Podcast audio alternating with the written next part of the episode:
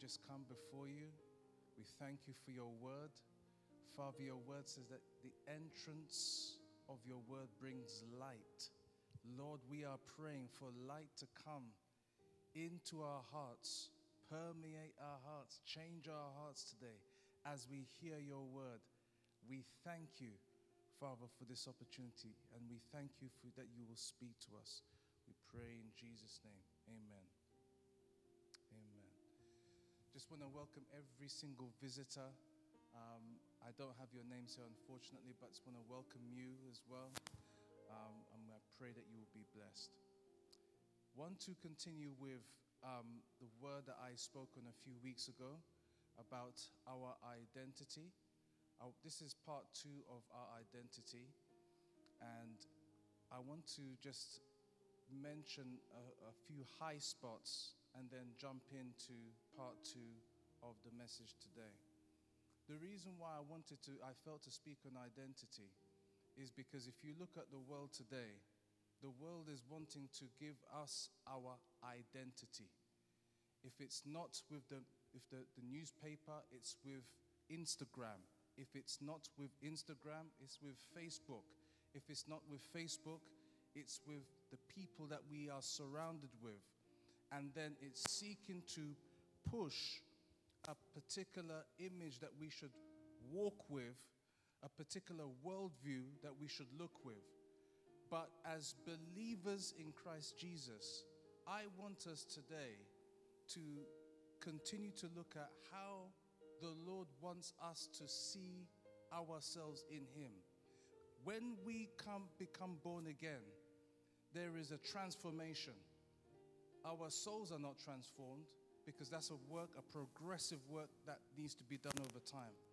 But our spirits are transformed immediately.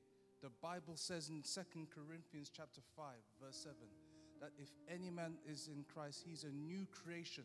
Old things have passed away and behold all things have become new. And so now with the identity aspect this is where we need to grasp everything how God perceives us from Jesus because remember Jesus is the firstborn of many the first um, person who was born out from the, the um, firstborn of many brethren. I think that's how you say it. But basically, he was the first born again person. That's what I'm trying to say. So after Jesus, it came us because he opened the door for us. And from that moment, the newborn creation, the newborn realities became a reality. And this is what we need to now embrace because some of the things that comes out of it is things like this. We become the righteousness of god. All these things are very very critical because the type of day that we're in if we don't know our identity we will be pushed to and fro. We won't be able to understand the different to, to be able to challenge the different things that will come our way so knowing our identity in christ will hold us in good stead as we move forward in the days ahead.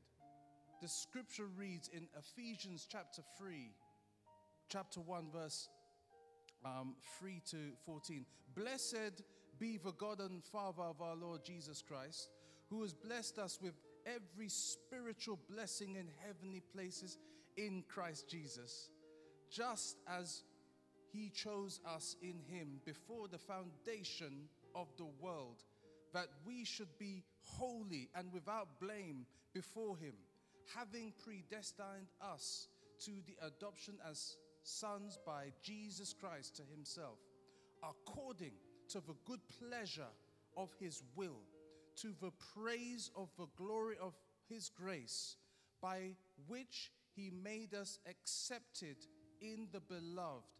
In Him we have redemption through His blood the forgiveness of sins according to the riches of his grace, which he made to abound toward us all in wisdom and prudence, having made known to us the mystery of his will according to his good pleasure, which he purposed in himself, but in the dispensation of the fullness of the times, he might gather together in one all things in Christ both which are in heaven and which are in earth. In him, in him also we have obtained an inheritance, being predestined according to the purpose of him who works all things according to the counsel of his will, but he who first trusted in Christ should be to the praise of his glory. In him also trusted after you heard the word of the truth, the gospel of your salvation, in whom also, having believed, you have sealed with the Holy Spirit of promise, who is the guarantee of, of our inheritance until the redemption of the purchased possession to the praise of God.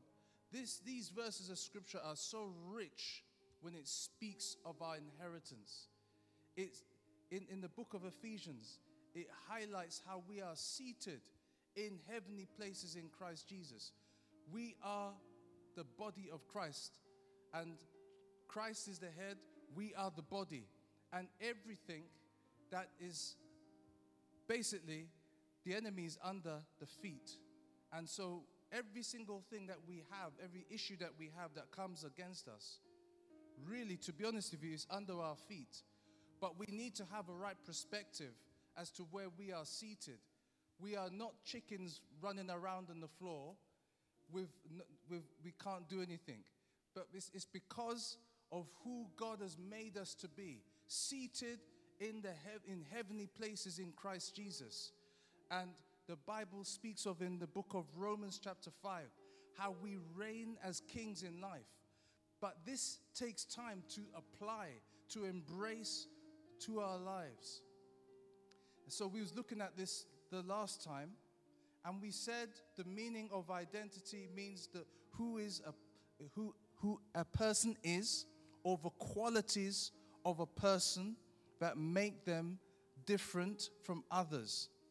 And we said that identity is very crucial because it's just like if we go to, if we're going abroad, I don't know who's going abroad these days, but anyway, when you do go abroad, when you get your passport, you have to put it in the machine and they, they scan it and they check your identity. And then you're able to go through. So then, identity is crucial. You can see it right from the natural and right into the spirit. And so we then went on to say that there was an, uh, an example in the Bible that Jesus went on to the other side. The Bible says that in um, Matthew chapter 8, verse 28 to 29, I won't read it because of the sake of time. It says that how Jesus went on to the other side, the region of the Gadarenes, and there were two demon possessed persons there. And the Bible says how they, the demon said, Listen, Jesus, you're not going to cast us out till this, till the, you know, please don't cast us out. We know who you are. We know you're the Son of God. They knew his identity, they knew who he was. He wasn't just some ordinary bloke walking along the, the water, I mean, I mean, on the land. But then there was another scripture in the book of Acts the seven sons of Sceva now, from what I understand, they were unbelievers and they thought, listen, um, let's give this a try and try and cast out some demons. So they decided to go and try and cast out some demons. And the demon spoke to that the person who was trying to cast them and said, Hey, Paul I know, Jesus I know, who are you? And the Bible says how the demons, through the human being, beat that person, stripped them naked. They were running. They, was, they, they were running. But my point is, demons know when you know your identity as well. Because when we speak and when we stand in the authority of our Lord Jesus Christ, we are standing in his stead. But when we stand in faith, believing, and we speak, the demons will also know. But what needs to happen is, like what I said in the beginning, our soul needs to be constantly renewed, constantly changed, constantly upgraded, as it were, to the point where our spirit is. Because our spirit, man, as I said, doesn't need to be touched. It's more our soul constantly needing to be changed and renewed and refreshed with the Word of God.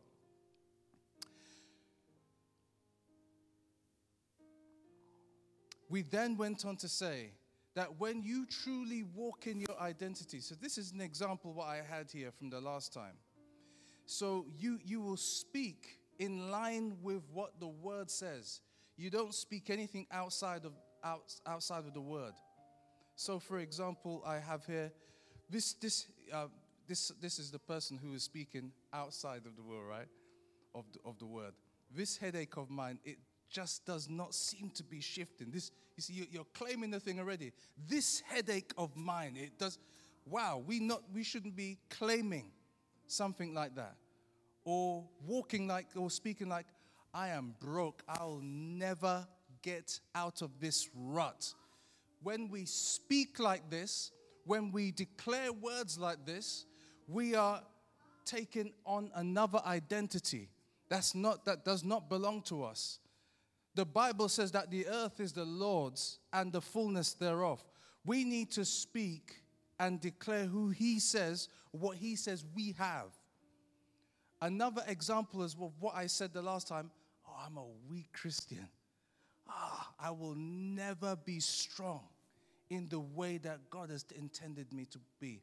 And you, you might not even say outwardly, but inwardly, you might be saying that. Oh, I'm not strong like such and such. But we, we shouldn't be doing that. We need to embrace who God says we are. Look into the Word, the mirror of the Word, the mirror of the Word to help us so we can see where we need to change.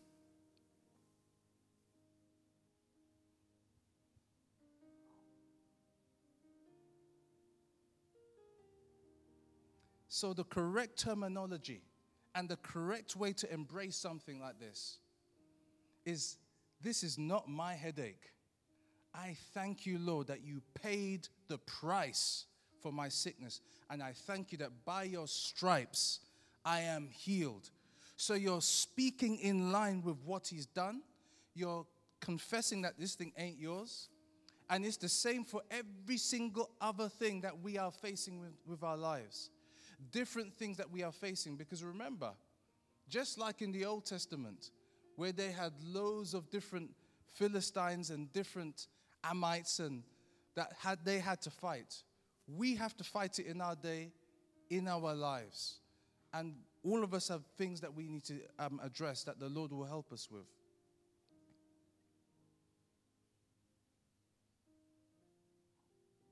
We then started to highlight a few of the things that how the scriptures how God's word says who we are. So, for example, it says in Ephesians chapter 1, verse 6, we are accepted. It's a great thing. God's not rejecting you.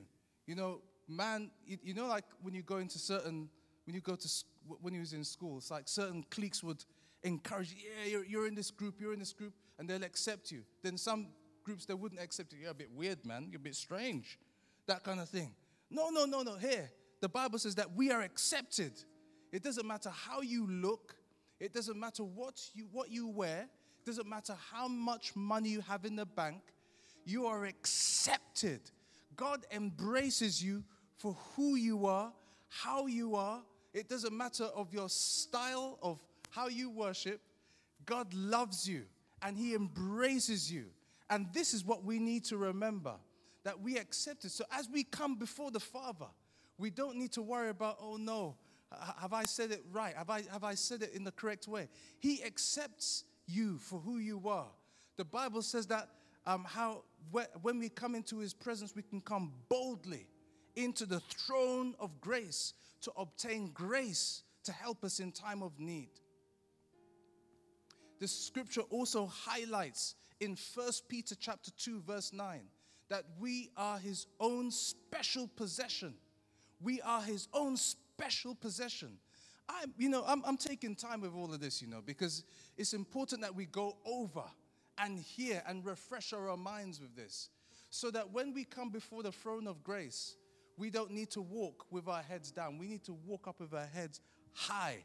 I think, I believe I've mentioned this story before, but there was a, a CEO of a company. He was having a meeting with somebody, and then he was discussing something with the clients, etc. Then all of a sudden, a, a young girl walked in, Daddy, Daddy, Daddy, Daddy. She's walked, ran, and she just came and she hugged him. And he goes, Hello, my daughter. That's the type of thing that we have with our Father. We don't need no airs and graces because we are accepted in the beloved. We have that confidence and boldness. So we don't need to knock on, we don't even need to knock, just run in because He's our daddy. The scripture also highlights how we are loved beyond compare. John chapter 4, verse 19. I won't read that because of time. The scripture also says how he has um, set us free from every form of sin. And it also highlights in Romans how there's no condemnation. Do you know if we have condemnation when we go into prayer, that will hinder your prayer? We must never come into the presence of God with condemnation. Condemnation is some, was that guilt that will grip your heart and will cause you to not be in faith because you're in condemnation. And so it's really important. This is why when the Bible says in Romans chapter 8, verse 1, there is therefore now no condemnation in Christ Jesus to them who walk not after the flesh, but after the Spirit.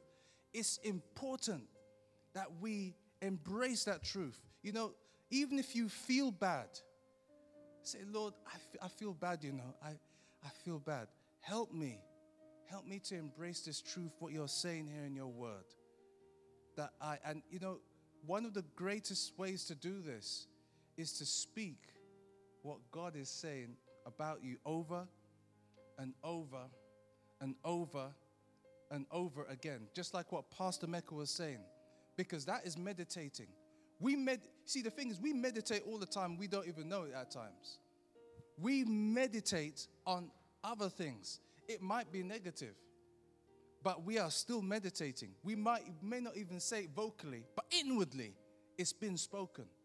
And so when we speak his word, because Jesus says that my words are spirit and my words are life, and death and life is in the power of the tongue. So as we speak his word, it will start to rearrange, it will start to change. God's word is so powerful. Do you remember when there was desolation in the book of Genesis? It was said that when Satan was thrown out, it was he's probably it caused the, the chaos that we saw when we read in the book of Genesis. But the Bible says that how God says, Let there be. And He spoke the word. When He spoke the word, it transformed the land, it transformed the waters, it parted, it transformed the firmaments because of the power of the spoken word. So, moving on to this week, or this part two, the four ways our identity in Christ changes our lives. Four ways. Number one, we no longer chase after the desires of our flesh, but instead seek to bring God glory in all areas of our lives. And the scripture reads in 1 John chapter 2, verse 15 to 17 Do not love the world or the things in the world. If anyone loves the world, the love of the Father is not in him. For all that is in the world, the desires of the flesh, and the desires of the eyes and the pride in possessions is not from the Father, but is in but is from the world. And the world is passing away along with its desires. But whoever does the will of God abides forever. So there were three things there. Another version says lust of the lust of the flesh, lust of eyes, pride of life. So the lust of the flesh is everything that appeals to the carnal and physical appetite. Everything. So, you, for example, drink and, and food is like you you become really like, oh, I've got to have that that, that, that, that plate of food right there. It's like you, you, you there's a lust for it, a strong lust. Or if, for some people, it might be drink. And then you have the lust of the eyes. And this is everything that appeals to eyes. Um, so it's like that greedy demand. It's like you, you just you are lusting. Again, you could you could use the, the food illustration. I'm, I'm, I'm dwelling on this a lot today. I wonder why. And maybe some people are fasting. Yes, I need to fast. Amen. So anyway, lust of the eyes. But yeah, that's one example. For other people, it could be this this lusting lusting a, a car, or for other people, it could be other things. Lust of the eyes. And this is, and, and then the, the pride of life is everything that appeals to haughtiness, arrogance, and pride. Do you remember when Jesus took, Satan took Jesus to be able to look at all of this, the, the significant um, places in, in the kingdom of the world, he presented to him the pride of life. And these are the kind of things as believers that we are faced with at times. And we have to face them. And the way that we are faced is, is look, the, number one, you need to be honest.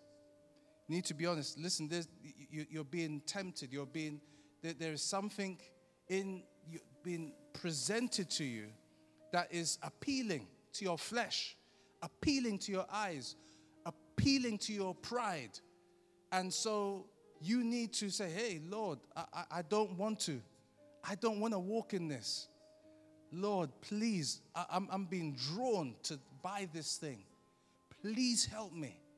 Please help me to walk in your strength and your holiness and in your purity. But if we try to do it in our own strength and ability, we will fail. Definitely, we will fail. So, that is the first thing. The second thing is we no longer fear the future. There's a lot of talk about fear today. If it's not from the media, it's like you're walking along the street and it's like they see you, they, they walk around you because there's fear. There's fear everywhere.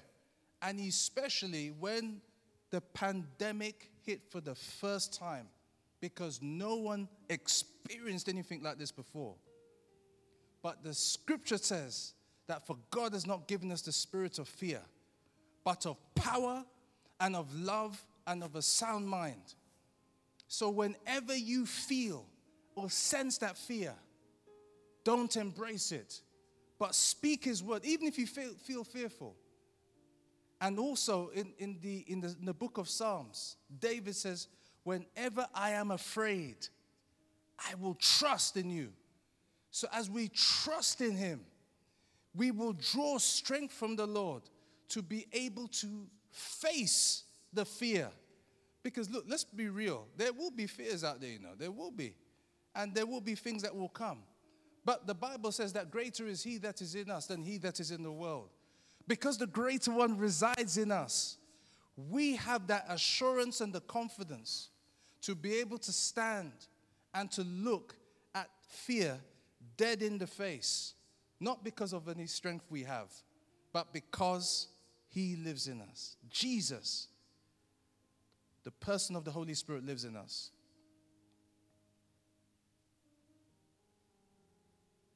Also in the book of Romans, chapter 8, verse 14 to 15. Sorry, how much time have I got? Oh, okay. Right. I have to get used to this new timing system. so let's let's pray, and um, we will continue another time. Lord, we want to thank you so much for your word. We thank you for speaking to us today. We pray that you will continue to change our hearts. Help us to embrace the identity that you have given to us more and more and help us to go to the levels that you need us to. I pray this prayer in Jesus' name. Amen.